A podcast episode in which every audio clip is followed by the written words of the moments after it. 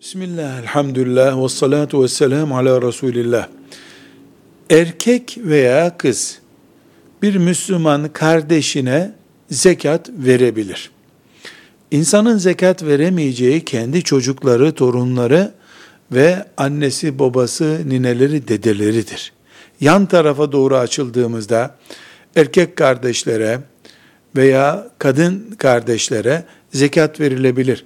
Amcalara, dayılara, halalara zekat verilebilir. Özellikle kardeşe zekat verildiğinde bu hem zekat görevini yerine getirir. Tabi kardeş bunu hak eden fakirse ve öte yandan da sılayı rahim gibi önemli bir emri Allah'ın tahakkuk ettirilmiş olur.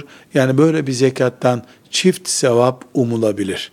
Velhamdülillahi Rabbil Alemin.